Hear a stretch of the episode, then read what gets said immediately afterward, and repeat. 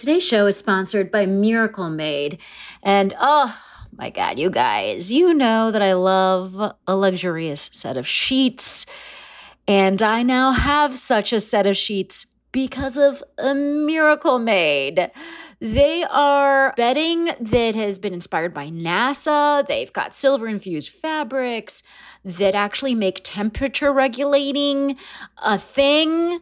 Uh, so you're not like getting too hot or too cold or whatever, you know, the whole thing that happens with your body's temperature losing its mind. Miracle Made helps with that. One of the little things that my husband particularly loves about Miracle Made is that it like doesn't have as much bacteria as regular sheets because of it's infused with this silver that prevents up to 99.7% of bacterial growth. So it leaves the sheets cleaner for longer. And then the thing for my husband is that it doesn't give him acne.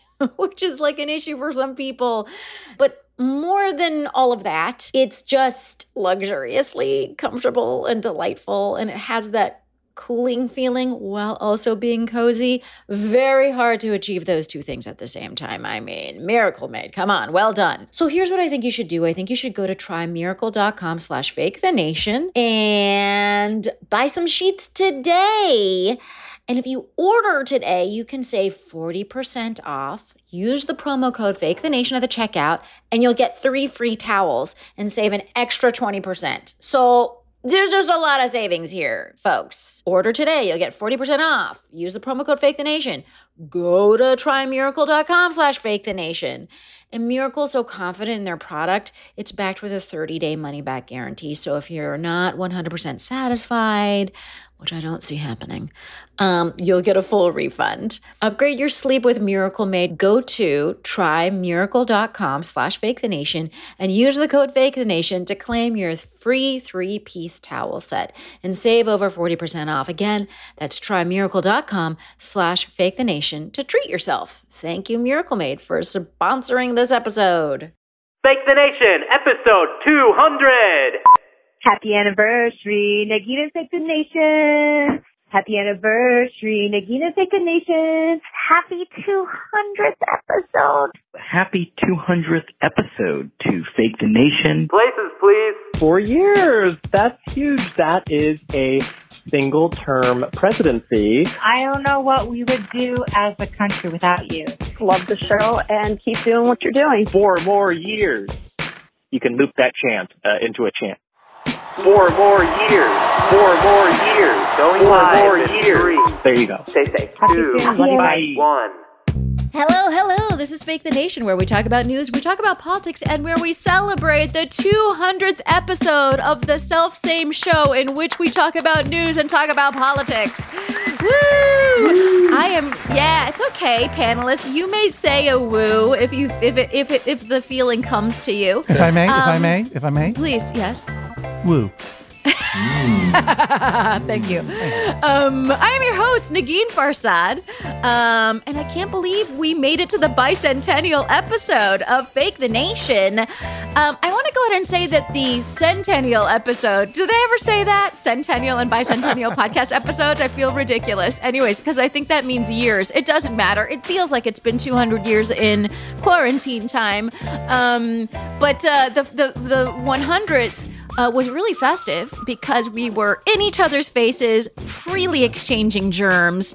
Uh, and this one is just like um, a triumph of technology. Uh, today, we're going to talk about a bunch of White House shit, um, the continued dismantling of norms, you know, the mini COVID outbreak in the West Wing, Jared Kushner, who surprisingly still has some power. Um, we'll also talk about young Americans who apparently want money more than family. And finally, uh, we'll talk about summer and handshakes. Uh, I am so excited by this very special panel. I warned you all that the panel was going to be special, that today's show is going to be special. And in fact, it is. Um, we have with us the host of the Judge John Hodgman podcast. He's also the host of the daily Instagram talk show Get Your Pets, in which he interviews people's pets. You guys, it's John Hodgman. Hi, John Hodgman. If I if I may, Please. another woo. A woo for me. well for you and, and i just have to i say this every time but i i am your people are your fan from so many different portals of your career No one knows what the hell I do. no one knows what That's a nice way of saying my branding is fucked. You're right. No one knows. Too many things. um you're you're yeah you're a multi Can I swear uh, on this? a polyglot absolutely you may Okay. What, well. what were you going to say in swear form that you I just said my branding was fucked, and then I thought, oh, now oh someone's i gonna have see to edit yes that yes out your branding is fucked no and we're going to because of my it trash mouth. Um, and I the reason I'm your fan is from your books and um from the Knick secondarily, which was your craziest acting part. Uh, that I would like to see that show come back for you alone and only for you. Yeah, I would Um, love to. I would love to see a, a, a TV show first of all that is act that is hiring people to act in it. That would be great. I'd love to see the Knick, which is about which was this old timey medicine show about racist doctors, directed and created by Steven Soderbergh. Everyone's fave now because of Contagion, top movie on iTunes. Oh my god, constantly. And it was like the number one on Netflix. Uh let's talk about actually Netflix for a second because one of my favorite specials going now is on Netflix and it is by our other panelist who you know, if you're I mean he's a hero of my comedically and I know a lot of you are going to think it's because he's Iranian. But no, it's because he's one of the best fucking comics you can see perform live. It's true. He's making faces, but it's totally true. He's also the host of the podcast Back to School with Maz Jobrani. You guys, it's Maz Jobrani. Hey. Double Hi, woo, Maz. Hey, double hey. woo for you, Double Maz. Woo. I would like to uh, agree with John that my branding is also fucked. I think we're all fucked because of the coronavirus. We all thought we were branding for something, and all of a sudden we're just in our homes. Yeah. You know, uh, you know what's not fucked though, John, is that you're in an Iranian sandwich. How does it feel? It's it's a total it's a total delight. What what is the sandwich tradition in Iran? I would say a cutlet sandwich. We would do if you're gonna do a sandwich. There's a great Yeah. place in LA. It's called Attari. It's like Atari, but just, Yeah. You got to do Atari. You pronounce it Right, differently? Atari. Yeah. Sorry. So Uh-huh. it's in Westwood Boulevard, and they make great sandwiches. And the two that I love, the cutlet sandwich, because you put because Mm. we love pickles. We put pickles in there, tomatoes, we yum do. yum. Yeah. And the other one, as a kid, I remember we used to have mortadella, which is interesting. Mortadella. Yes. So popular. Because a lot of Americans think, oh, you were Muslim, you didn't eat pork. I go, no. A lot of Iranians don't care about that. I mean, there's obviously religious Iranians, but there's a lot of secular Really, are there Iranians. are there religious Iranians? No, no, no, no. Just like two of them. Huh. Two of them. Yeah, yeah, yeah. One of them is named Ayatollah. Ayatollah. The I, other one is just some guy. So I didn't know that there's a mortadella foodway tradition in Iran. That's amazing. Oh, we love the mortadella as a Indeed. kid. My Morta- God. Dude, I used to have mortadella sandwiches with the ki- pickles, and then I would get the orange. It wasn't Fanta; it was a Canada Dry, but orange color. So that made me fall in love with the color orange. So it was. And they uh, they told us it was saffron. They told us it was saffron dry, saffron soda. No way Canada Dry is making a saffron soda. Although who knows? You know, Who knows? I will say this: global um, exchange. Maggie, when you talked about the bicentennial, I this I have to say this is the most exciting bicentennial episode since Apollo Creed let Rocky Balboa fight him for the American bicentennial in Rocky. That's Um, true. That's yeah, why. That's and why I'm wearing American flag boxing briefs right now. Right, right, right. We're all we've all got our guns out, indeed. So that's what's going to happen. I'm pulling down. Um, I'm pulling I down my wanna- sleeves. I want to mention a great way to celebrate Fake the Nation's 200th episode is by joining Stitcher Premium so you can listen to Bonus the Nation. We have a new episode episode coming out tomorrow. It's with Ophira Eisenberg and Weston Wamp, uh, who joined me to talk about um, what it's like to have an ex boyfriend or girlfriend who is now famous. Um, and uh, Weston Wamp had one that was uh, that's now on uh, like on a reality show. It was a fascinating conversation. Also, Oh. he's a Republican. He was like the most delightful of Republicans that we had joining the show. So definitely listen to that episode. It's so great. You can do that by joining Stitcher Premium. And Stitcher Premium is so great. It's got like the entire archive of Marc Maron's What the Fuck podcast. Um, you can listen to all these shows without uh, ads like Fake the Nation. Fake the Nation has a bunch of really fun bonus episodes. So um, listen now to Stitcher Premium. you can get a free month trial by using the code FAKE at the checkout. That's F A K E. Uh, so join Stitcher Premium, support the show, celebrate its 200th episode, listen to a bunch of extra content.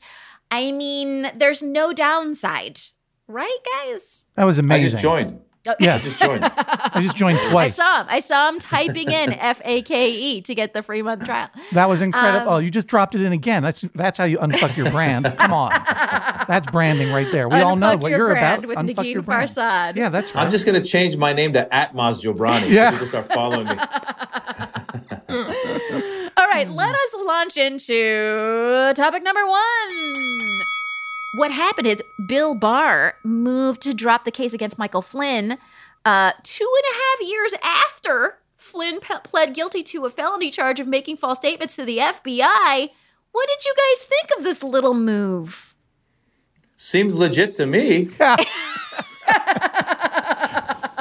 No, you look at uh, Flynn. Is this just looks like a saint? He would never do anything wrong, Right. Even though, I mean, listen. One time he showed up, gave a speech for Russian television, sat next to Vladimir Putin, got paid forty five thousand dollars, didn't tell anybody that he was an agent of the Turkish government. Those are all things I everybody mean, forgets. Yeah, who Yeah. among us, who among us has not made that little mistake? Yeah, I've I've I've dined with the president of Russia a couple of times, and I forget about it all the time.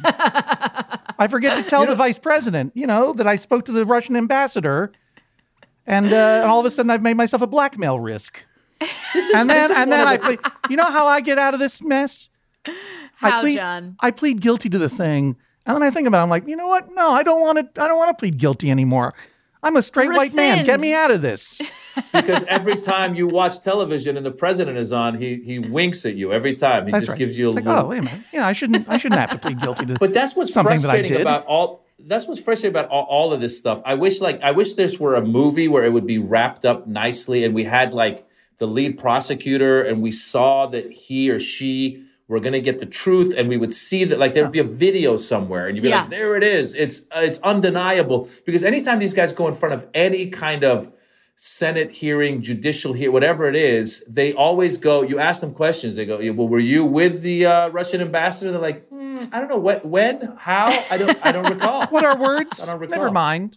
Oh, it's not. But it's not a movie. There's not a narrative, right? There, there will be no. There's no accountability. There's no end point.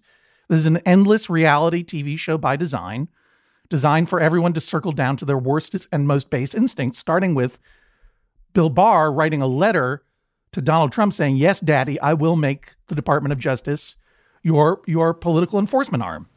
And You know- I'll also get your friend off because you feel like it today. And uh, I, I do, I don't know if it makes you guys feel any better. 16 former Watergate prosecutors told this federal judge. So basically, a federal judge has the authority to like not let the case be dropped. Um, and he's thinking about it. Uh, Sullivan, I think is his name. And um, so 16 former Watergate prosecutors, you know, basically said, you know, he has the authority to sentence Michael Flynn right now and just completely ignore uh, the Justice Department's effort to uh, toss the case.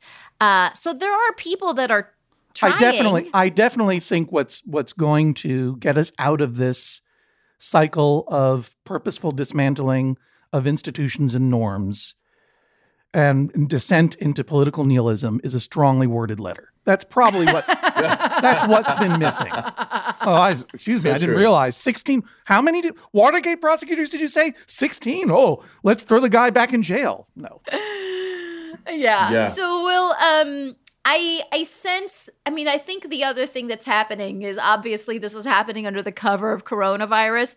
Uh, would it be great if a vaccine could fix the federal government? Um, because coronavirus will end. Uh, the There- problems with this administration, though. There is a vaccine. It's called uh, Election Day. and People need to go out woo And woo to vote. you. Yes. yes, I- I- Triple listen, woo. That's I I- so many times I'm just watching in my eyes. It's so blatant. It's so obvious, and I'm just shaking my head, going, "How is this happening?" And you see it on Twitter. You get what you just said. There's people who you go, "This guy is a, a, a very uh, reliable source," and this person is criticizing the, the the actions of the federal government, whatever that is. And you think, well, someone's going to listen to this person. Oh, look, this person has millions of followers. AOC is yelling. So and so is yelling. All these people are yelling but they just very quietly nod and get away with it. and it. do it anyway. That's And the nature of power. anyway. So, but don't Um, go don't go out and vote. Stay home and vote. I mean, what we need is national mail-in voting. Mail-in and also, voting. and for that, I think we also need a, a post office. A postal system would be good to keep. I feel like as a nation, that's a good idea. That's a whole thing that I've decided to like because it's uh, the the funding for the postal system is running out in like September or something. They're going to run out of Or money in September. Yeah. They're going to run out of money in September.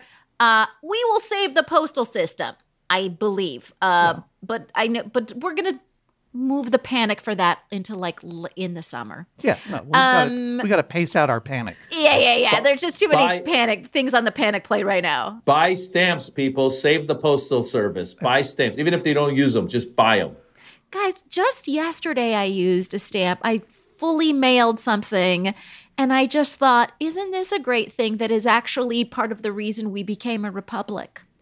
Um, But when you mail something, let me ask you because I've mailed a couple things under coronavirus. Yeah. Yeah. I don't know if you go to the. I've gone to the actual box. Yeah. And I and I very I'm very like Gingerly, like, yeah, yeah, yeah.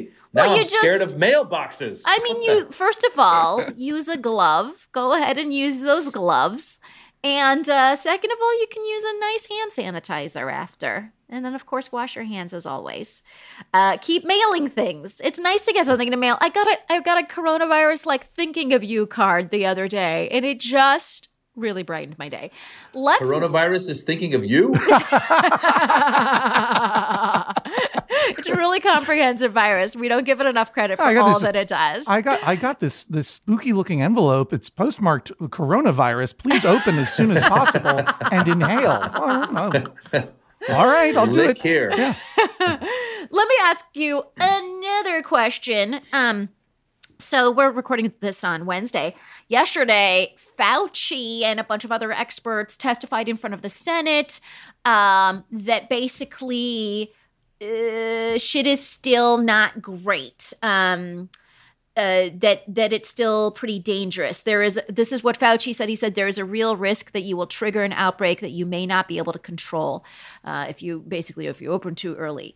So um, and then out of the White House, we got another fun message on Monday, which was "We have met the moment and we have prevailed," said Donnie. So which one of those is true, and what are Americans supposed to think? Oh, it's me, John Hodgman. Um, I mean, the the problem is Americans don't know what they're supposed to think because one of the most horrible things about the, aside from the physical disease and infection and virus itself, there is the fact that there has been no, absolutely no coordination of public information.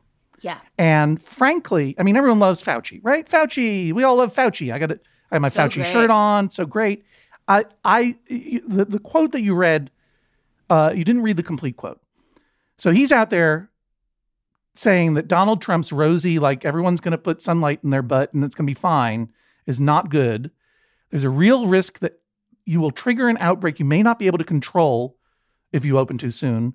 Some suffering and death that could be avoided, but could even set you back on the road trying to get economic recovery. So even Fauci is framing this not as a public health issue, but as an economic health issue. Yep. And that he's doing that on purpose because he knows that people not dying is less important to Trump than the economy getting better. And he wants Trump to listen to him. He doesn't want to get fired, right?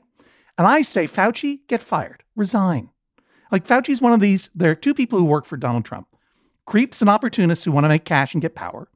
And then relatively good hearted people like Dr. Fauci who want to be in a position that they can help, you know, uh, they can help steer the, the, the public debate and not abandon the government to a, a, a, a guy whose head is a, a beehive rolling down a hill into a lake of shit. but Dr. But Fauci is giving cover to Trump. You know, being attacked by Tucker Carlson and uh, and and being attacked by somewhat board certified ophthalmologist Rand Paul, that gives Trump cover because Fauci's out there going, uh, okay, everyone who believes in science, Right. listen to me. And meanwhile, Trump can say, hey, if you don't want to listen to science, listen to me. Fauci would do more good being out of that job, speaking up publicly, rather than being in the job trying to keep it and trying to get Trump to do the right thing because Trump's going to do whatever he wants to do anyway. Mm-hmm. I, I wanna I wanna be able to agree with John on that. First of all, let me say that this was the Trump mission accomplished moment. He just Yep. needed the banner behind Right. him. Yeah.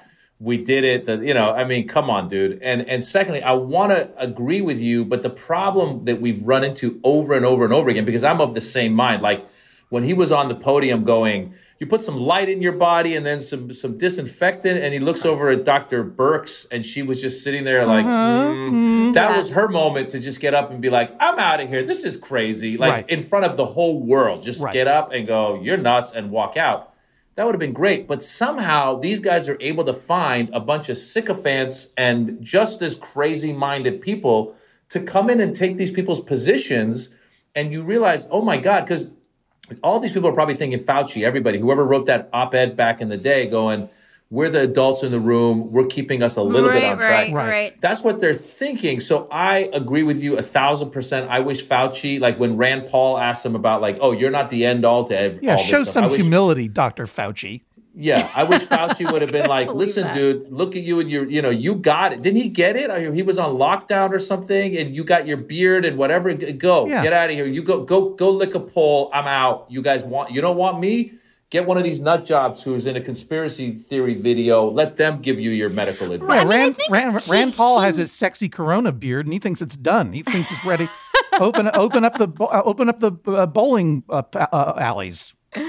I I think though, you know, now that the coronavirus task force is going to be ra- winding down, they could, you know, you're. I mean, I think you're right, John, that, that they could at least go into that phase of like, I don't give a shit what I say publicly anymore. This task force is winding down. I may lose. I mean, I don't fully understand like what the head of the allergy and infectious disease does on a day-to-day basis probably some really important shit so maybe and that stuff is a little bit less under the microscope right so he's doing stuff on a daily basis that we don't even know about that is really important and maybe we want him to still continue to, to do that even when the task force has wrapped up I don't want to abandon our federal government to thieves and charlatans either, but we've done it. It's already happened. The, Right. You know, the the every horse has left this barn, and I agree with you. I mean, Fauci's probably doing some good stuff over there at the. I can never remember what it is. Institute for Allergy and allergies is the Allergies first and. Claritin Studies or whatever it is. Yes, What- I that's don't what know. it know. is. And Yeah. yeah. But uh, Um, yeah, Let me let's quickly mention that Jared Kushner uh, was asked about the November elections and whether or not they would be postponed. He didn't rule it out. Um, I know, I feel like I sound like Bill Maher. or He's like obsessed with the idea that Trump, even if there's election, is not going to leave or that there won't be an election. Um, do you, are you guys worried about that at all? About there not being an election in November? I'm just worried about Jared Kushner having an opinion on these things. Like, why? I know. I know. who who is this guy? Like, I mean, what? There's zero level of. I mean, it's it's kind of what we said about Trump. There's zero experience in this world, and now there's even less experience in this world, and he gets put in charge of the most important things: peace in the Middle East. Yes. right. Now you're going to go out and talk about the coronavirus. Now let's go out and talk about the elections. What does he know? I, I just know. Shut when I up. saw when I saw the headline, I was like, "Why are why are journalists talking to that guy?" You know what I mean? It's like asking an intern the questions. Like it doesn't make any sense to me. But he actually, you know, and that's the scary thing. There are people in the White House that have power that we that, that are baffling. Um, but they actually probably wield some power in ways that we don't understand. You're right. Like John said about Fauci quitting, I think journalists should just ignore. Like if Jared shows up at the podium, people should be like, "Are you just testing the mic, or what, what are you doing? Are you the roadie?"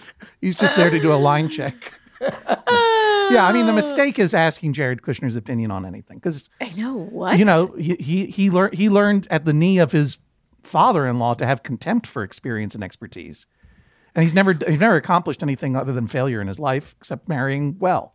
So right. um, no, Question- constitution- questionably- constitutionally, well. constitutionally, you might be surprised that Jared Kushner has no say in when the election occurs. No, neither It does the president, for that It matter. is law. It is federal law that it be on the first Tuesday of November. And the beauty of like what like the beauty of it is, oh, I mean, how many different ways do you want to have it? the the virus is so dangerous that we need to postpone the election, but not so dangerous that we can open every tattoo parlor and and tongue kissing party all over the nation again. It's it's it's mind boggling. It's not worth anyone's attention. What I but I am concerned that there will be. I am concerned that whatever happens with the election, if it is not to Donald Trump's liking, he will say that it never happened. And yet 2020 has been such a crazy year where if that happened, none of us would be surprised. So Right. if you recall, just like a week ago or whatever it was, the Navy said, oh, we have some film of UFOs. So aliens might have right. been here. I'm thinking November 3rd, Trump pulls back his skin and he's a reptile. Yeah. And it, it, it- Unlocks his all- jaw and eats a guinea pig. Yes. Yeah. I was I was listening to uh, I was listening to the radio. Sorry. Sorry, sorry, Stitcher Premium. I was listening to the terrestrial radio the other day, How dare you? and it went out for a second, and and I went around the dial and I couldn't get I couldn't get it back in. Finally, when I dialed it back in, the station it was a public radio station. The voice sounded really. This is what it sounded like. They're, they're having some audio issue, right? And it sounded like this.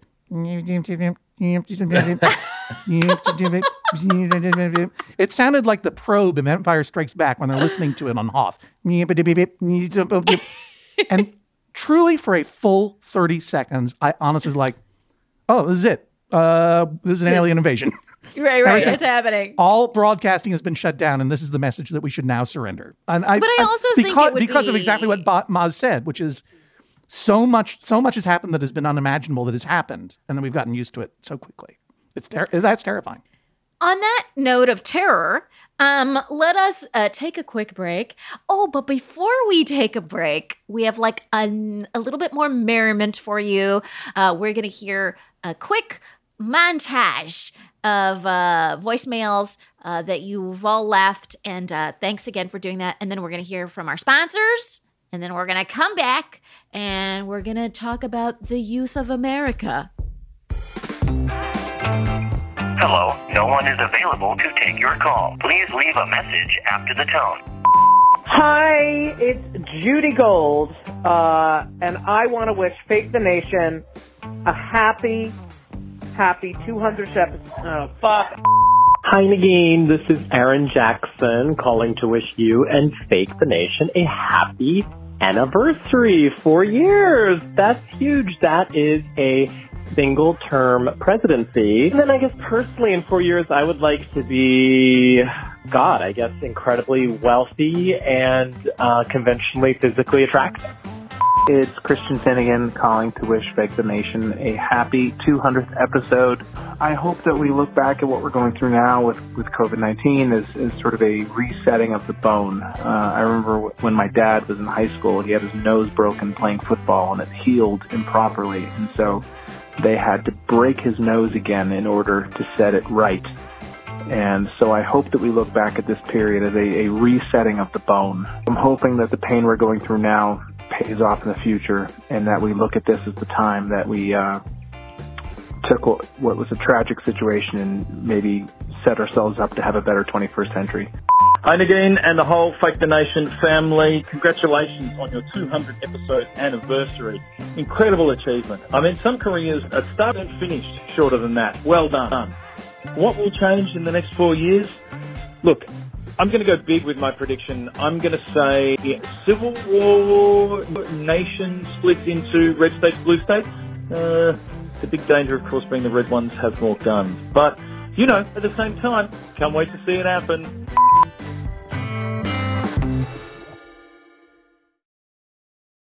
This headgum podcast is brought to you by Aura Frames. That is right. Uh, from grandmothers to new mothers, aunts, even the friends of your life, every mom loves an Aura Frame. Holy shit, even aunts? Yes, especially aunts. Oh, wow. Because it was named the best digital photo frame by Wirecutter and selected as one of Oprah's favorite things. I mean, these Aura Frames are guaranteed to bring joy to moms of all ages. I believe it. You have an Aura Frame, don't you? Yes, I actually more than believe it. I know it. Uh, I've got one for my mom, my mother in law, my grandmother in law. And dare I say, your aunt? And dare you say, my aunt and my aunt in law. Everyone's got one. Everyone loves them. I mean, Mother's Day is right around the corner, and there's no better gift than a digital photo frame. You give them the frame, it's got preloaded pictures in there, and you know what? You can update it with an app, so every time you take a new picture of a sweet little uh, person or place or thing in your life, it gets automatically sent to that frame. Exactly. And right now, Aura has a great deal for Mother's Day. Listeners can save on the perfect gift by visiting auraframes.com to get $30 off plus free shipping on their best selling frame. Holy smokes. Excellent deal. Yeah, that's A U R A frames.com. You use the code HEADGUM at checkout to save. Headgum. Nice. Yes, HEADGUM. It's easy to set up. It's loved by everybody, including Oprah, including your aunt. Mhm. So do check them out. That's A U R A frames.com. Use code HEADGUM at checkout to save. Damn right. And terms and conditions apply, of course. Of course. Thanks again to Aura. Today's show is sponsored by Prose. Ah, This is kind of, I feel like, you know, I'm on some sort of Lord of the Rings journey trying to figure out skincare. And I feel like this customized skincare line is really got my name on it.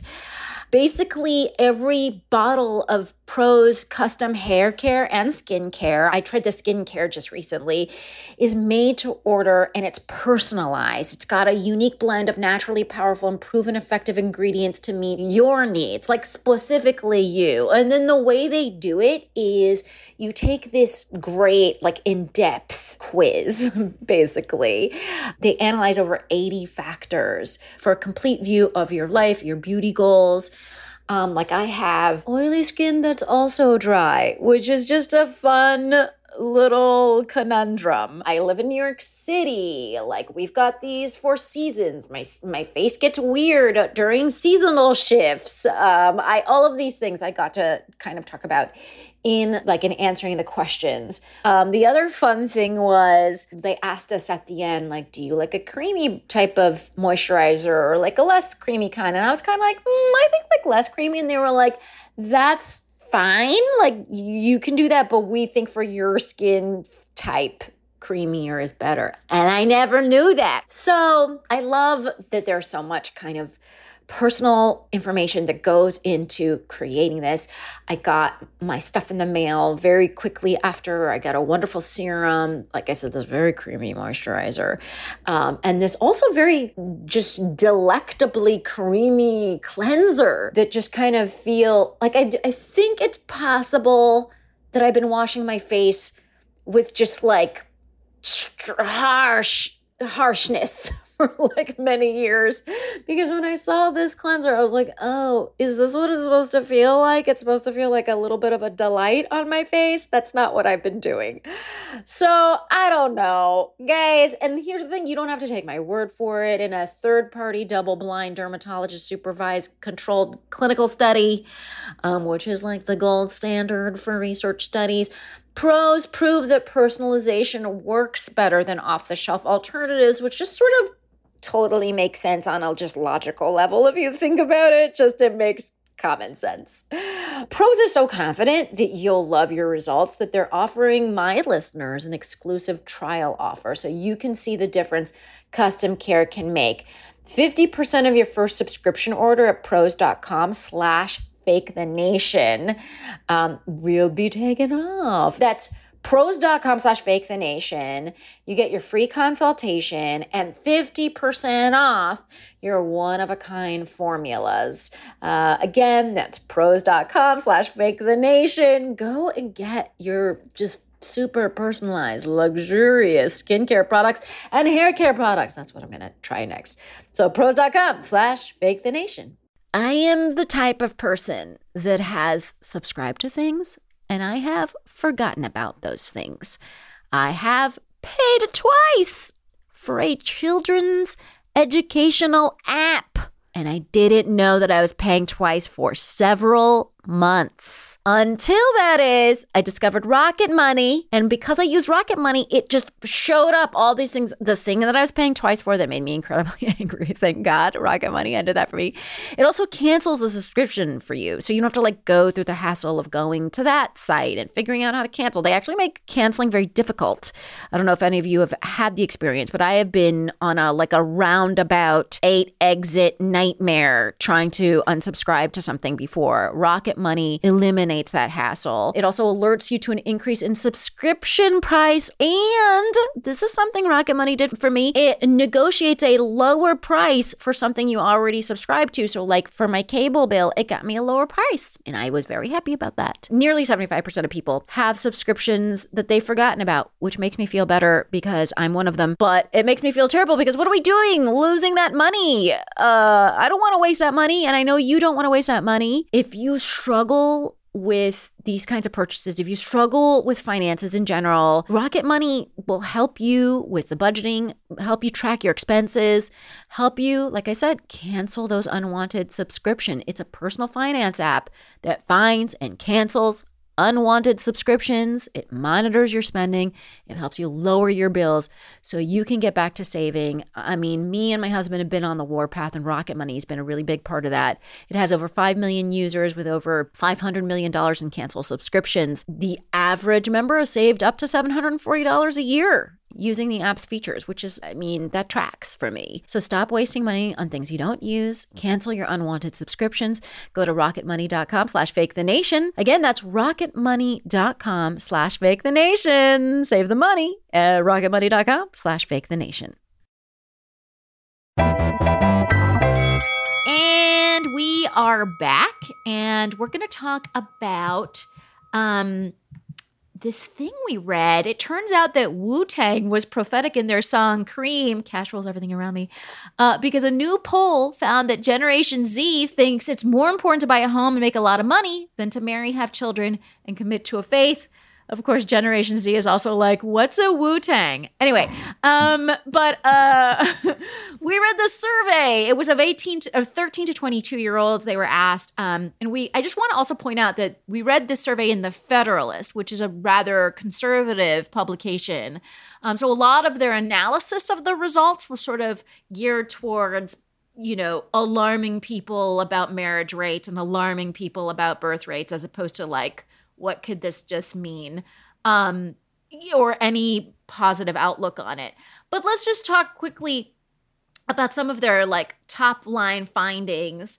Um, a majority of the respondents said that they thought marriage was uh, an important life goal, but not as high as the numbers that rated house and money as things that they were extremely or very important to them. Um, did what did you guys think, Maz? What do you think of these findings?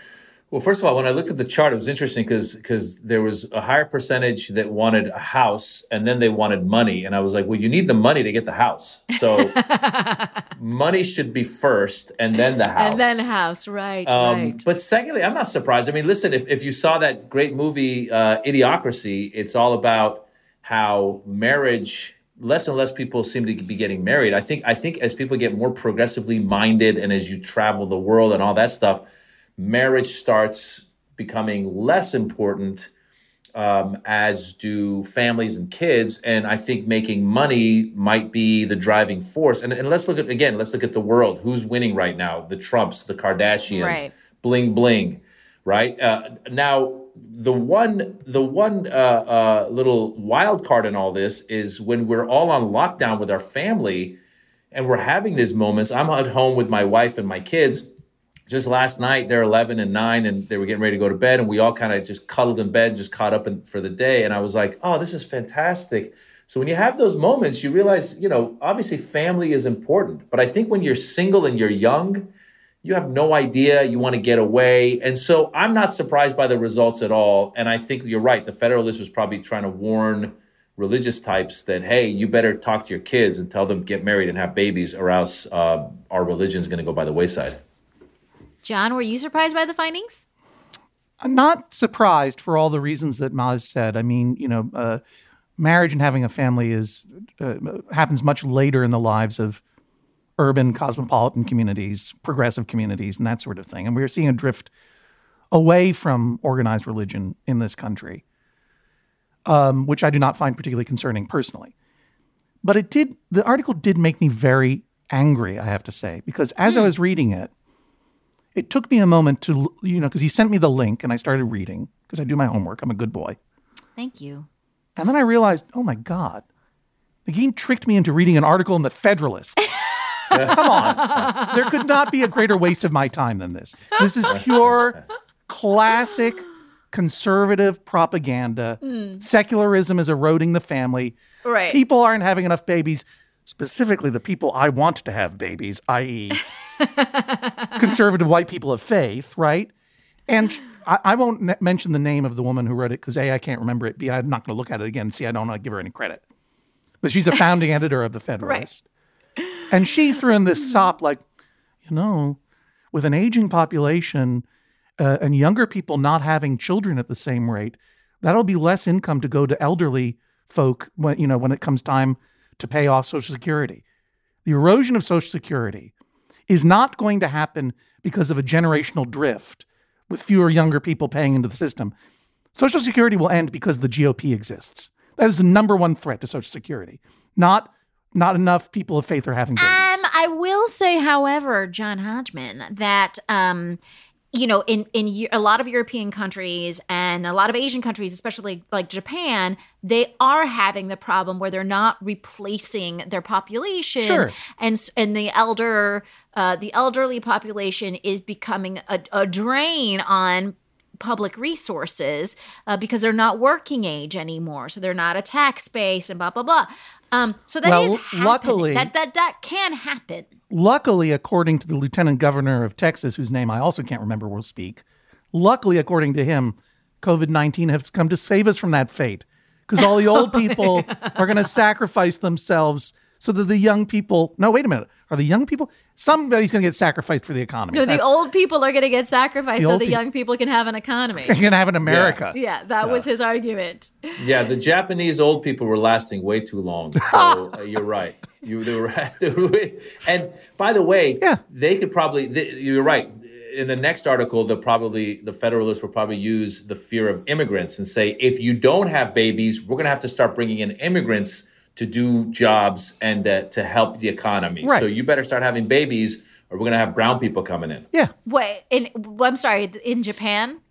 No, no. In Japan, they're already doing that. Japan is already starting to, to, to allow more people to immigrate because they need for their workforce and for their economy. So I'm saying to go into John's point of, of Oh, the and- yeah. Federalist, uh, the writer of the author of that article who said, if you don't have, if, if people don't get married and have babies, the Social Security is going to go away. So, hey, old people reading this article, you better tell your grandkids to have babies. To have I said the next, the next article, she's going to say, if your grandkids don't have babies, brown people are gonna have to come in and help the economy. So tell your tell your white people white grandkids to have babies. Although Japan has another solution. It's not like they open their doors completely. Japan is notoriously xenophobic. They one of their big solutions has been robots. To like fill robot a, robot babies. This, Robot- does, this does sound like Japan to me. This sounds like I've never been, but this sounds all right. robot, um, robot elder care is a thing in Japan. Obviously, they've had, you know, they've, some of them have been doing robot sex dolls or whatever. That's normal. But um, but robot like elder care and stuff like that, they've been uh, experimenting with that because again, it's a way to, for them not to have to use immigrant labor. Well, that will work in America as long as the robots are white Christians. well, the interesting thing was, young. I, again, we we can we can sort of assume that the poll is correct. Um, in the poll, young women were slightly more likely than young men to rate buying a home as important, seventy-one percent to sixty-six percent. So it's almost like y- women are even more into uh, the material than the familial. Um, and I found that a little. I mean, But I don't. I if if Hmm. I may, I don't. First of all, woo. Second of all, if I may, please. I don't necessarily equate preferring a home and financial security in adulthood before having children as a, of as materialism over family. I equate that with being. I would like to be a whole human being for, and and have some security in my life before I decide to make a responsible decision to have kids. I mean, this is Okay. You know, there th- th- that that I think is a, that I think is why there is this drift, particularly in, ur- in you know in urban, educated, cosmopolitan communities. People want to have full adult lives as individuals before they have kids. yeah. You know, and that's where a home and, and financial security comes in.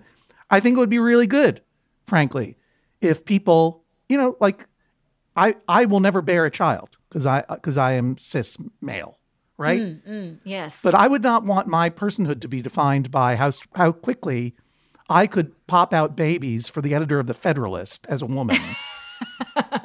when in fact I might want to have a career in a home first. And I don't feel that Yeah, I materialist. I think it actually is. It, it does. I mean, it gives me hope for a more progressive future when people are, like you said, John, taking time to become complete people, think for themselves, not fall into this cycle of being young, having kids, trying to keep their heads above water, and not being, not not allowing themselves to become more enlightened in life. I mean, absolutely. I actually don't think it's a bad thing. I mean, the only the only difficulty might be economically if for whatever reason we need we need people right. to keep the economy. yeah, nation going. by nation, nation by nation, an, a, an aging population that is not replacing itself is problematic under the under the strictures of whatever retirement plan each nation has today. But that can be adjusted. We can raise the age of retirement. We can adjust how that's paid off. We can tax people more money, and Right. we, you know what I mean. There are all kinds of ways we can adjust that. But, but wealth tax, wealth tax, yeah, wealth but tax. but globally, you know what we don't need more of? People. We got them. We got all the we got all the people we need. globally speaking, we don't need more. yeah, babies. true, true that. Um, I will say one thing that feels like is creeping in, a, and I, I don't even think this is a, a part of the Generation Z necessarily specifically.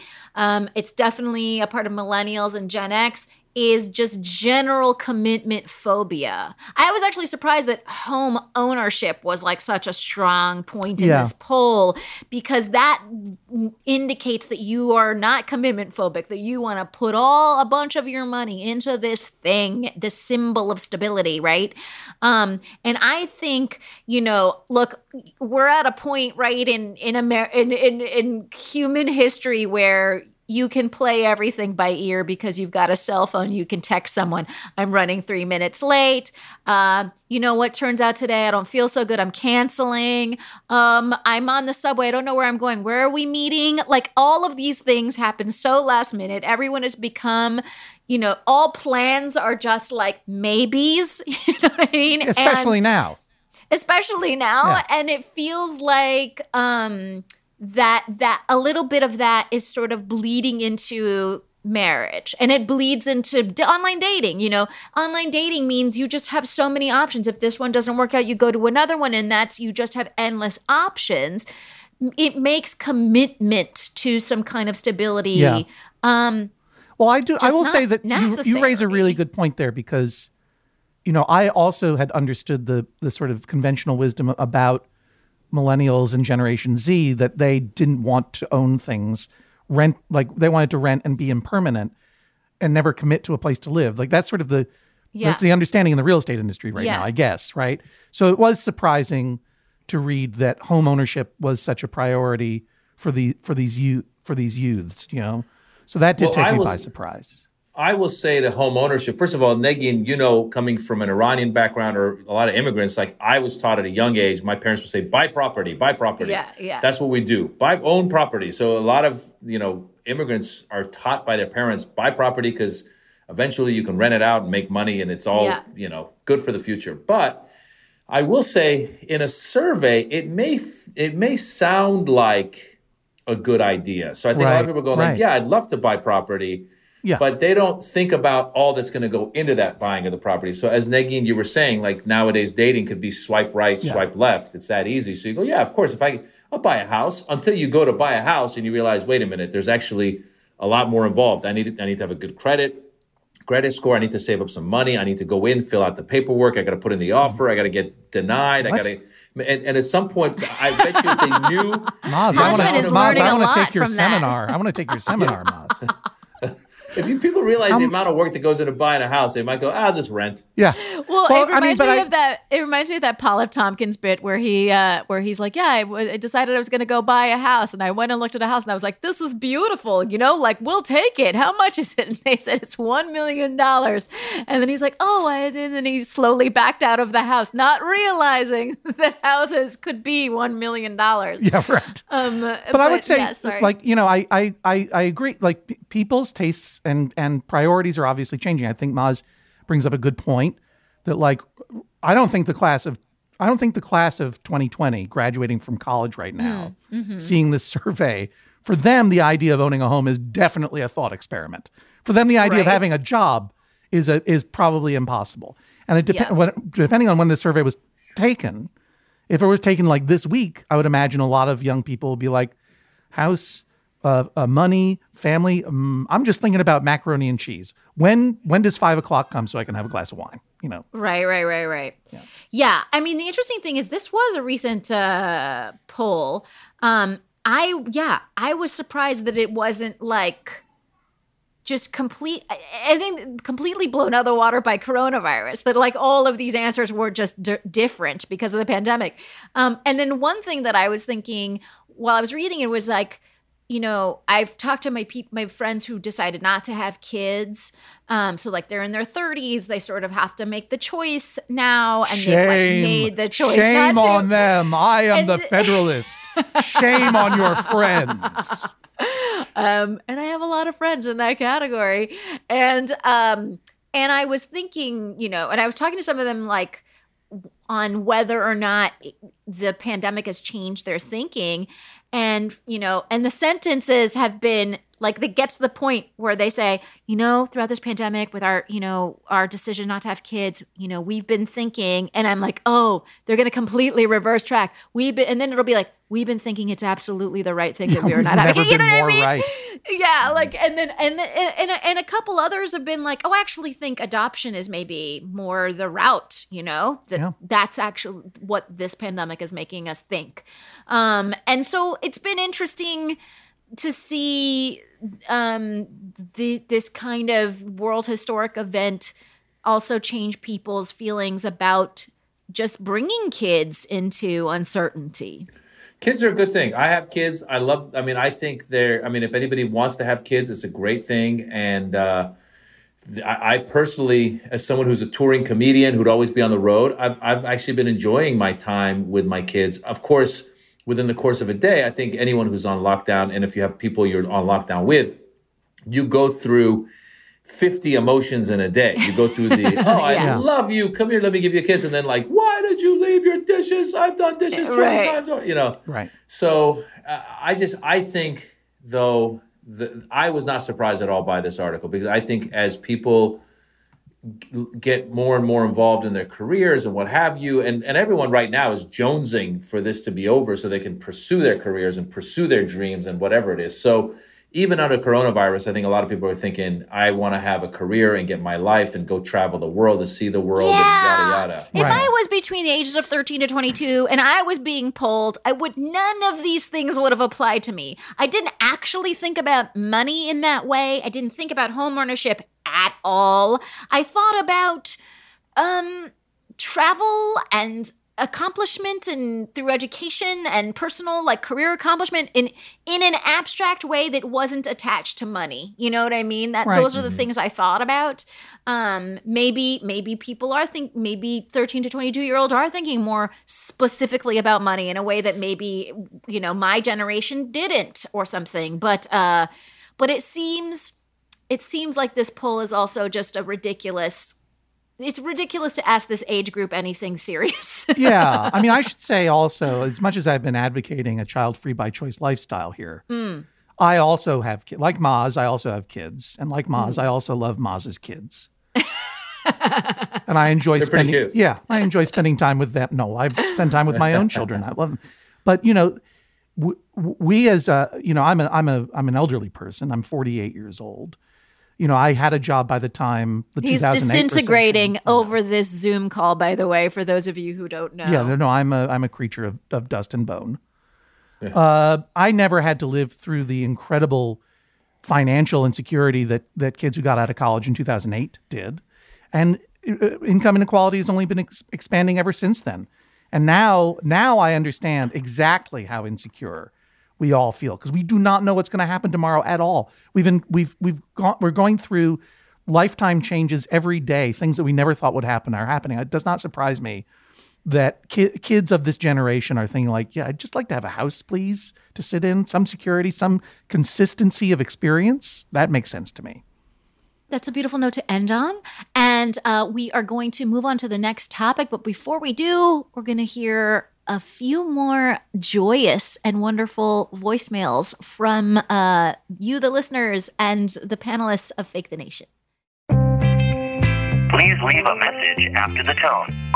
Oh, I fucked up again. I can't. Judy Gold. I'm losing um, my mind because I have too many people in the house. So I'm going to hang up and call back one more time. This is Leah Bonnema, and I would like to say happy anniversary, Negin and Fake the Nation. I would also like to say, I hope in four years, everybody has health care. Everybody has access to good health care. And I hope there's a great vaccine for COVID. And I'm going to go one up from that, and I'm going to hope there's a vaccine for cancer. Hey Negin, it's me, Mike Kaplan. There's a, a Buddhist Zen master, I believe, named Shunryu Suzuki, who said something like, "You're perfect. Everyone is perfect, exactly as you are, and also you could stand some improvement." So uh, that's what I hope. I hope for every perfect person to continue to improve, and also everyone else. And also, it's everyone. We're all we're all the same. We're all one. We're all we're all doing it. I I, I hope. Let's all let's all be doing it. That's what I'd like. Uh, good good work. You're doing it. Hello, hello. Happy 200th episode to Negin and Fake the Nation. This is Ben Ari. In addition to wishing you well, want to uh, give you my thoughts for uh, what I'd like to see in the next four years. And uh, what I'd like to see change is I'd like to see uh, peace and prosperity uh, for us all, um, health and happiness, uh, and uh, fewer Nazis. Fewer Nazis would be great. Uh, that would, in fact, zero Nazis would be super awesome. Hi, Negin. It's Katie Compa. I'm calling to wish you a happy 200th episode of Fake the Nation. Um, what I hope changes in the next four years is that uh, we have a leader who's not mentally ill. And that's about it. The bar's pretty low this year. And we are back and we're ready for topic number three. Um, okay, so we read a piece in The Atlantic called Good Riddance to the Handshake by Megan Garber. Um, now, I'm someone who likes a good handshake. You know, is it solid? Is it limp? Is it a little sweaty? Is it wistful? Is it entrepreneurial? You know what I mean? A handshake can say so much, and it does so wordlessly. Um, it's just a wealth of sociological insight, so I really love them. Uh, of course, I won't attempt one now until there's a vaccine, but the question is do you think the handshake is over? Maz? I used to love the handshake. I mean, I thought a handshake, handshake, I think would indicate your passion for life. It, you know, yes. when I met someone say, "How are you?" I'd be like, "I'm good," and they shook it. Oh, I, I, I right away. You were on my good side. I loved you. This is fantastic. And my biggest pet peeve Yes. was the wet, wet, uh, uh, uh, you know, The the, wet wet, fish. fish. handshake. Yeah. Oh God. And not to stereotype, but I'm going to stereotype. A lot of times when I'd be doing shows in the Middle East, and it was the young, rich kids, like kids of rich people who hadn't really worked for anything, and you would meet some Mm. like, you know, Saudi kid or an Emirati kid. You go, hey, how are you? And they, you know, when I say kid, I mean like 18 year old, 20 year old, and they would be all wet and be like, I'm good. How are you? I'd be like, oh, I'd be like, give get this guy to work a little bit. This kid's been manicured too long in his life. This kid needs, you know. So that was my biggest pet peeve, and I would try to teach them handshake. But ever since this Corona thing started, I've been doing Namaste. Yeah. And you know, I think the Indians knew what's up. And the beauty of doing the namaste, because I told someone about this. I said, you just namaste people and they and they stay away because I was telling my friend this, and they go, "No, I just if I don't want to shake someone's hands, I just go, oh, I don't shake hands." I go, "No, you that's an ins- that's an insult to that person, right? Because then you're saying you are the one with coronavirus. I'm not going to shake your hands. But but if if you just do namaste, then the person thinks, "Wow, you're enlightened." You you're probably doing yoga, but meanwhile you're thinking, "No, I am afraid you might have you coronavirus." you bought a few things from the Goop website. Yeah. Uh, yeah. That's it. But like I I I mean the interesting thing about the handshake is that it survived plagues before. Yeah, you know? going- there are times historically where it's gone out of vogue, but then it's come back in vogue. Once the the kind of social memory of the Spanish flu died down, people went right back to handshaking. And then some of our most kind of iconic like political history moments, I'm thinking like um, you know, um, Trump Macron. Trump Right. Macron 25 minute handshake. Um, the the Israeli Palestinian conflict. Uh, what was that moment in 90, 92 with the Oslo Accords? I'm blanking on their the two of their Peres names. and uh, uh, Peres and was it was it Arafat? Who was there? Shema- Arafat and Rabin. and Rabin. Rabin. Arafat and Rabin. Um, and uh, you know, I, I'm even thinking of like ET phone home. You know what I mean? It was like a, Was like a a, finger a, finger to finger. Finger. It was a finger. Yeah. Is that, is that how we should be Um, doing it now? you know there's a, there's an argument to be made i think what's nice about it is that it is a physical symbol of connection um and so i think like this you know the it, it's nice to be like yeah the handshake is over blah blah blah but um if it is it has resurrected itself more times in in the last You know, millennia than we you know I'm a fan. I'm a fan of the handshake. It's one of the only forms of physical contact that doesn't terrify me. I like it. I think it's a beautiful human gesture, and I appreciate why the author of this article. Would you remind me of her name, Megan? megan garber I appreciate why Megan Garber is not is kind of happy that the handshake is out for the time being, which is entirely appropriate. Citing specifically the Trump Macron handshake, because Trump has truly turned the handshake into a form of physical dominance, which is gross, Yeah. right? Uh, Because the handshake itself is a is a, a sign of vulnerability. It's showing you don't have a weapon, and and I will trust you to take my hand and and that's that's the beauty of the gesture you know and there's a closeness to it as well so just as i don't think it's right we shouldn't you know cede the idea of real americanness to the gop let's not let trump grab our handshake by the hands and turn it into this aggressive thing. It's a beautiful thing. And i hope that it comes back safely you know? I, I and i trust that it will for the same reason that you said. I think what's a bigger question is what's going to happen to the hug. I think we three are in, I think, a hug rich industry. true. Um, where in fact, if you've worked with someone before, you don't even know it, the handshake is almost too formal. You go for the hug. Yeah. Right? Yeah. Um, even if you've only worked with them like one other time, you know? Uh, and the hug is the in- hug is um, unfairly it's it's uh, it's unfairly inflicted upon women compared to men. Women are expected True. to hug socially much more often than yes, men are. absolutely. And that's John, not- and people that's hug unfair. me. People hug me a lot, and they just put their hand right on my ass. So right. I, I yeah. Well, I look, quite maybe, often- maybe this I is go in- anecdotal to my own life because I've never been hugged, not even by my own parents. Well, you know, one of the one of the one of what I, I liked about our business was because we do we would do we would do live events. Yeah. Yeah. You would get to meet your fans afterwards, and there was a lot of arms around the shoulders for the picture and this So and much. that. And now the thought of a picture at a meet and greet just freaks me out. Yeah. I, I feel Yep. like they need to be behind a rope, ten feet away, and I'll just go like that, and then get the picture. I mean, it's it's, and I'm someone who was not. you a should just do the germaphobe at all. paper cutout, Amaz Jobrani paper cutout. Right. Paper and then, Maz. uh, you don't have to touch anybody. I'll no, do, and that I'll do I'll do Zoom a Zoom performance, and I'll mail them a paper Maz, and they can take a picture with that. I mean, yeah, human, human bodies are gross and, and it's hard to negotiate. But if what's her name from the Federalist wants these babies to happen, we're eventually going to have to touch each other again. Yeah. and we're gonna ha- we're gonna, it'll be it'll be however many 18 months 2 years 3 years whatever it is to get a vaccine to get past this moment. But trust trust me trust me physical contact will come back i promise you this because i went for a walk in prospect park trying to avoid the crowds wearing my mask trying to stay 6 feet away from everybody. My wife and i wandered in down sort of these these back roads of prospect park in order to stay away from people.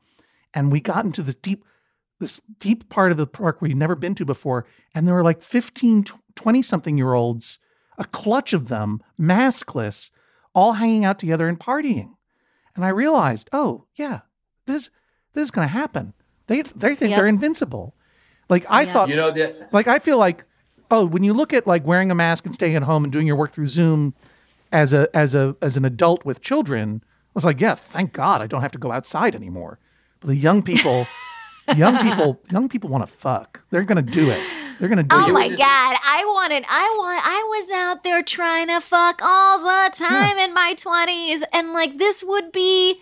I would have been. I mean, I probably would have been oh, d- one of these assholes, like asymptomatic, running around in the woods with a bunch of people, like blocking the path, smearing my. blocking the path, sneering at me, and I slowly backed away into the bushes like Homer.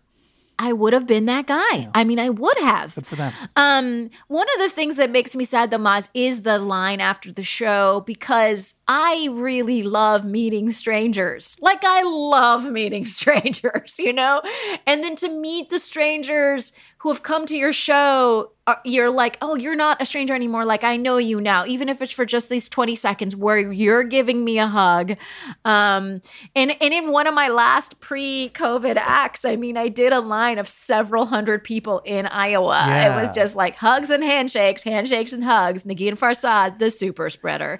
Well- um, but um, but I want to point out too the the weird thing in France is kissing, right? In a lot of European countries and, in, and among Iranians as well, right? Yeah. We do the the double kiss, and in France. And listeners may know this about me. I lived in Paris for a while. It's not a big go. deal. And um, and um and i like i didn't realize that the, i thought the kiss was just more just for the social situations where you're seeing friends and whatever i ha- got a job i was an english teacher and i go to the office and the administrators kind of got up to do the kiss and i was like that's fucking crazy. We're in a professional setting. You'll take my hand, sir. I mean, I didn't say, I just sort of shoved my hand uh, in front of his face and he's like, oh. And then he immediately was like, oh, right, American, whatever, shook my hand. And then I realized, oh no, all the other teachers are faring le bise with the administrators. So the French are so into the kiss that you do it in businesses. You know what I mean? Where you'd think this would never happen in America. Right. Um, you know, what uh and it's so French and it's so like it's such a quirky, adorable, very French thing. It makes me like sad. Like, what are they gonna do? You know? well, they can't banned kissing. la They banned kissing after the Black Plague, and then it came back. It'll, and then it came back. but I like what Well, Ma, what Maz said about the namaste because that is a very polite way of saying, uh, not right now. There's a lot of illness around, and I don't feel comfortable with it. But I'm not going like holding my hands up, going get away. I'm accepting Right. your surrender and honoring it. The, the surrender of your hand and honoring it. We used to see footage of, or when I would travel, I would see like Asians wearing the mask, and I would think, oh, they're paranoid. Yeah. you see footage of China or wherever it was, and they're wearing masks. Yeah. You're going, yeah, these people are crazy. Now in our streets, we're wearing masks. So perhaps we are headed towards the namaste. We're headed towards the bowing. Even the Persians have a version of not kissing because we kiss, but also you can do the hand to the chest and a little bow. Beautiful. Yeah, I love yeah, that. yeah, That's yeah. nice. Good to nice see hand to you. the. I like Nice the hand see to the chest. I feel I, Yeah. that's that seems very honorable to me. The hand to the chest. I don't leave the house now unless I am fully dressed as Sister Night from Watchmen on HBO. Full- okay, total- so total so John, let me ask you this question. Um, what about summer? So you talked about going into the park the other day. Yeah. How do you see summer playing out with your family? Well, uh, as you know, I've written several books, including a book called Vacationland, talking about how uh, we spend a big chunk of our lives. I, I, I live part time and will eventually die in the state of Maine. Mhm. Maine also celebrating uh, its bicentennial, its 200th year of statehood. Also known as the one state of the union that makes swabs that we are all hmm. desperate for because Go- they are they help with the testing. Go go once known as the as the as the lobster source of America, now the swab king of the Union, Maine. Also, the the home of the white Bob Marley. exactly so. Have you ever seen Bob Marley, the white Bob Marley perform? He's a stand-up comedian from New England. He's he basically tours he basically tours the Maine State Fair circuit.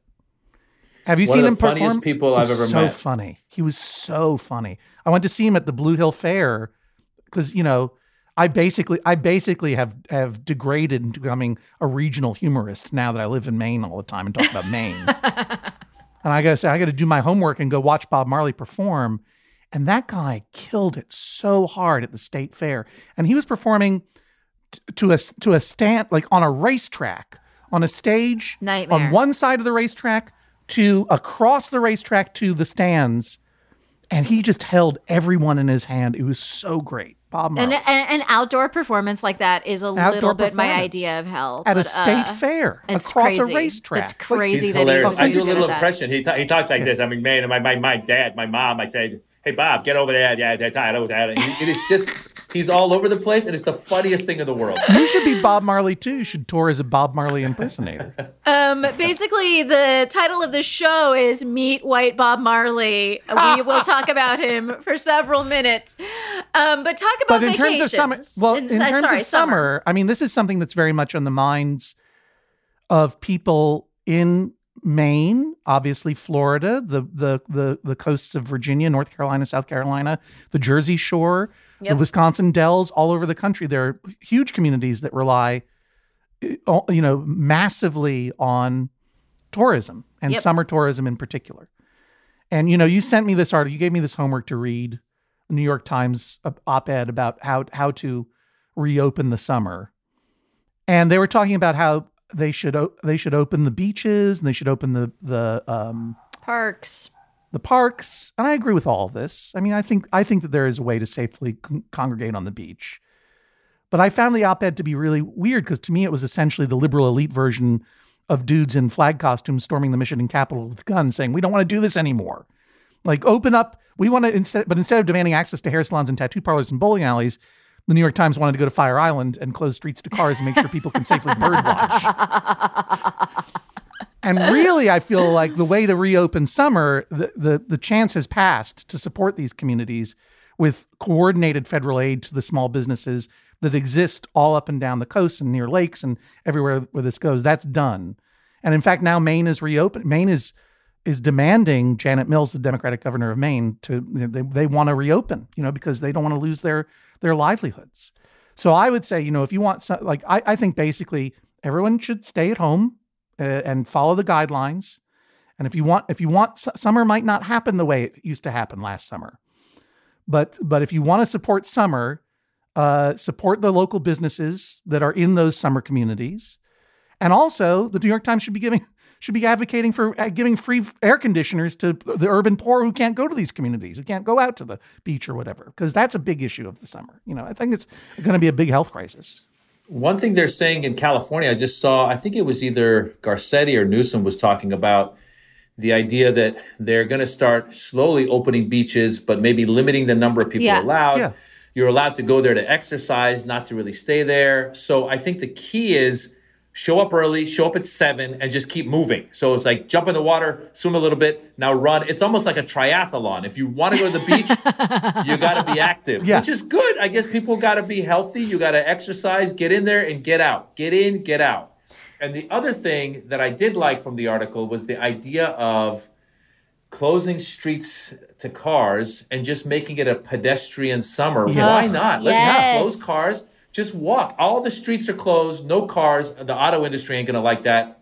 Oil and gas won't like that. Yeah. But how cool would that be if everywhere you you got to walk wherever you go, and it opens the streets and allows us to keep distance, and we could still, um, you know, uh, frequent some of these businesses and do curbside pickup. Yeah. I I can't agree with you more. I love the idea of opening up streets, and in fact, I think um, Oakland has opened up like seventy-two miles worth of streets or whatever. In New York, they opened up some streets, but then they closed them again, or I don't I don't really know what went down there, but. If anyone needs open streets, it's New York City, um, and we have plenty of streets to go around, so we can do it. Uh, and and I think, yeah, I like. I think go to beaches, monitor the beaches. You know, all the parks. I, I I went to a couple parks last weekend in New York City. They were handing out masks. The police officers were there patrolling, making sure that people were observing social distancing. Everyone was. It was like a delightful, lovely time. The bars surrounding the parks were selling um, cocktails. People were buying them. You can do the open carry now or whatever. Um, and so, and it was happening in a safe way.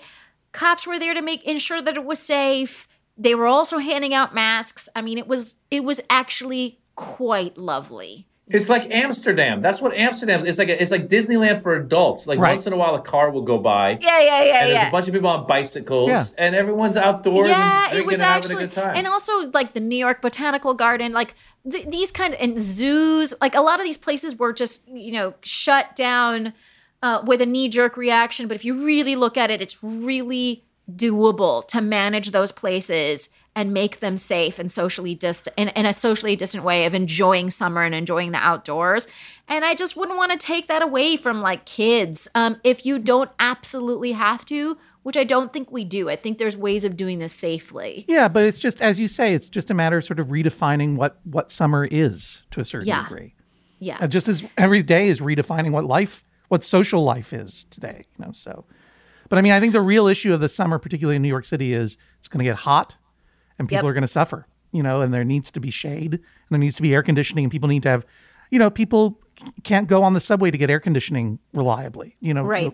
So that I think is something that, That needs from to a health dealt point with. of view, especially then- for people right. who don't have resources. it's- And it's then really in New York City is a place that has cooling centers. What are those cooling centers going to look like? How safe are those going to be? I mean, there's a lot of questions about the Yeah. heat. Right. And let's not forget, last summer was the hottest, one of the hottest summers in Europe in a long time. So this global warming, so maybe people on the right will start paying attention to global warming and go, "Oh, wow, it really is real." Maybe Except for- except- Oh, my, Except that's my money- really hopeful. My money you know right now right now the ozone layer is repaying it right now the ozone layer is is repairing itself. Uh emissions are way way down because of what's happening here. Someone's going to come out with a report saying actually it's not so hot as we thought it was going to be because of because of the virus and because of stay at home and then the gop are going to be like see global warming is a, is a hoax. And then yeah. yeah. back back to the All back to square one Well, people of Fake Nation, let me do, know what you um, are doing with your summer, what you think um, cities um, should be doing with uh, their land. Um, and I hope to hear from you. But uh, first, let's, we're going to wrap up the show. But before we do that, we're going to hear another little groupling of voicemails um, that are fun and joyous and hilarious about again what people hope to see in the next four years um, and then when we come back uh, we'll we'll talk to Maz and John about their hopes Please leave a message after the tone. Hi, Negin. It's Judy Gold, and I want to wish Fake the Na- Nation, I can't even talk, Fake the Nation a happy, healthy 200th episode. We need to get the bloated orange fuck out of, gone. Mazel tov. Hey, this is Dean Obeidallah, and I'm going to wish Negin a big, happy congratulations for 200th episode of Fake the Nation. I can't believe it. I remember when she was at episode 197, so this is pretty remarkable to get to 200. Hello, Negin June. This is your favorite furry little brother, Sina Ghaznavi here. You are the best. You've always been like an older sister to me in this business. When I was starting out, when I was 18, you were there. We were doing shows together. You were always so nice and in- inclusive. I can't imagine a better friend to have in this cruel business. In these next four years, we'll probably have another old man as president. Oh, we'll certainly have an old man as president. And I think it'll be Joe Biden. So, settle for Joe, but I'd love to see Negin Farsad as president. Hello, it's Ophira Eisenberg, and I just wanted to wish Negin happy 200th episode. What would I like to see change in the next four years? I would like everybody to feel like their fellow human being, friend, foe, family, stranger, person they've never met before, that that person's life is just as valuable as their own. That would be amazing. Hey, what's going on again? It's Gas Shaw. Just want to say congrats on the four years. When you hit me up, you telling me you want to know what I want over the next four. It, it, it, it's too much. I'm sorry. I'm gonna have. I, I can't narrow it down to one. I got a list. You know what I mean? I I, I want to see a Stacey Abrams and AOC presidential ticket. You know what I mean? I want Tupac back. I want a new flavor of Arizona iced tea. I want Wendy's 99 cent value meal to make the triumphant comeback. I want free healthcare in America. I want four day work week to be normalized. I want weed to get legalized. So when you buy you get a receipt and your purchase can now be written off under your taxes as a home office supply. I want free trade schools. I want free Trader Joe's. I want less black mothers to die during childbirth. I want to end the overcrowding in Rikers Island. I want to remain informed. I want news people who take pride in providing unbiased takes on what's happening. I want it all. But before all that, I want another 200 episodes. Congratulations again. Keep making it happen. Mad love. Before we get back to the show, I have a quick favor to ask. I made a video with the organization Caring Across Generations. It's an advocacy group for care workers and domestic workers. They do incredible work, and alongside a bunch of great comedy writers, we try to shed light on care work that can't be done over Zoom. The first video in this series features me and my entire brood, and I think it's funny. So please share it so we can support Caring Across Generations. The video is called Clothes for Business, and it's pinned on my Twitter feed. You guys, uh, that's the end of the show. Thanks so much for joining on this 200th episode. Yay, you guys were a dream panel.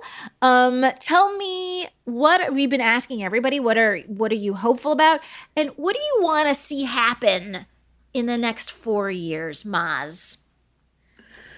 Uh, well, I'm hopeful that um, we get through this and we have a solution like a vaccine that really instills confidence in people so we can get back to life as it was in many ways. But I'm also hoping that we don't forget about some of the great things that came of this. And, and that includes, you know, spending time with your family and spending time with friends Yeah. and the and the convenience of hooking up like this. I mean, I I personally as a comedian, I've done a couple stand-up shows now on Zoom, and at one point I actually just caught myself saying, "Look, if I could make a living doing this and staying home, I would." So there is there are some uh, positives that hopefully we can take into a future world where if you really don't have to go into an office to work and you can stay home and you can commute less and pollute less and all that stuff, maybe that'll all come together. Um, and what was the second question? Or just like your what? Do, what do you?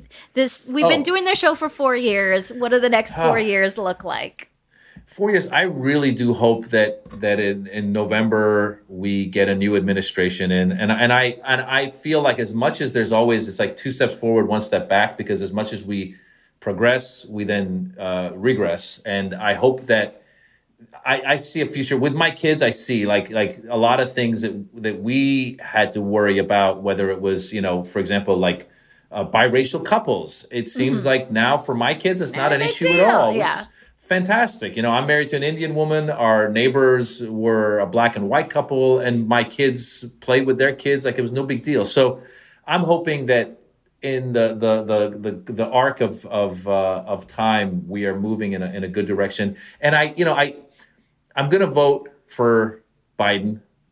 Um, I saw an image of him the other day, and I was like, God, I mean, I just hope he keeps it together. And then part of me was like, part of me thought, like, what if he just said, Look, you know what? I'm not going to do this, and Cuomo go. And then Cuomo came in. I mean, I don't know who's going to, but just anybody but Trump at this point, please. Yeah, please. ABT. ABT. Judge John Hodgman, your turn. What are my hopes? Yeah. I agree with Maz. Like I, I feel like this is a time of great terror and and pain for a lot a lot of people because this mm-hmm. is an actual illness that happens. It's easy to forget, especially. I mean, I live in New York City, the as you as do you, Dean, the epicenter of the outbreak in North America. And yet, even here, you can go for a walk in the park and see your neighbors wearing masks and see your young, your the younger cohort trying to hook up. And until you hear those sirens, you forget, because so much of the people who are getting hurt by this are the people in essential services, healthcare workers, grocery store clerks, MTA employees. They're disproportionately non-white, disproportionately non-affluent. And if you get out into those rural communities, you know, uh, wherever they are. I understand why creeps in Michigan want to put on a flag and march to the, to the Capitol, because in rural communities all over the country, this is hypothetical to them. So acknowledging the pain and acknowledging the loss is important. But I also think, I hope that this is a shock to the system, that this is a moment of enforced reflection where we realize not just psy- psychologically, but you know, practically speaking, there is a different way to live. There's a different way to organize our civilization. That it is important to have a competent federal government. That's not a joke.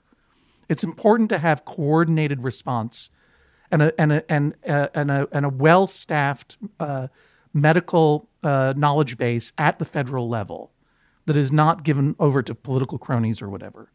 That it's important to support the elderly. That Social Security is not something that can just be is, uh, is hypothetical. That it's important to have real infrastructure and real domestic manufacturing of medical supplies. Like it's it's badonks, and that's that's on the Democrats and the Republicans both for ceding all of that industry to to the to the globe. It's important, and I also think it's important to to. And I, I also get hope that we're all realizing that productivity does not mean being busy all the time. You know, being at hmm. home. There's a lot we can do. There's a lot we can do at home, and and and we can create and engage and professionally engage, and we don't have to show up and play the kinds of time wasty games of commutes and meetings and person meetings and so forth that, that and that we can balance our work and our home time. When we're forced to do it we do it. We do our dishes and we do our work you know? So i think that that's my hope. And i and i hope that it i hope that it doesn't get forgotten you know? I i don't want there to be more pain. The paradox of course is the less pain there is that is to say friends and family getting ill and suffering less pain there is across the country, the easier it will be for the for the for Donald Trump to politicize this and turn it into uh, this only kills New Yorkers and and not and, and non us people, and then it'll be forgotten, and that that moment won't come. But I don't want there to be more pain, but I do want there to be. I do appreciate the reflection everyone's having as to what's really important right now, and I think and I hope for the next four years that we'll we'll get what Maz and I and I think you all want, which is a new administration that is any administration would be a thousand percent more competent, truthful, and straightforward than this one, and that we can start resetting the table in a way that is more fair and humane to everybody. Also, have you guys considered doing like a virtual signing line after your shows? Like, you know, Just PDF. Well, you know, just like you get like the, one of the great things for me was discovering this this feature on Instagram last year where randos can can request to join your video feed and all of a sudden you're having a conversation with with a with a fan and their dog or cat or chameleon or whatever. Right. And it's just really you can still meet strangers. That's what I'm saying. You can still meet Right. strangers. I I want to say with my hopes for the next four years, I am. It's funny because you guys have been like really pro staying at home, and I am very anti. Like I am a person who needs to go out. I need to be professional outside of the home. I need to see people. Right. Like I really, I would like to be in a studio. I would like the. I I enjoy the professionalism by which Earwolf runs its operations, and I want to be able to go back to that. You know, all, like I want to see. I want to be in conversation with people in front of them. you know what I mean? of like course. I just Yeah, yeah. I miss all of those things and I don't want us to um I don't I want us to sh- definitely maintain some of the things that we've learned that works um with this situation I've I've long advocated for like work life balance when it comes to these 9 to 5 jobs that are more rigid um but I also like I want us to remember that that those interesting kind of unexpected moments where of new creation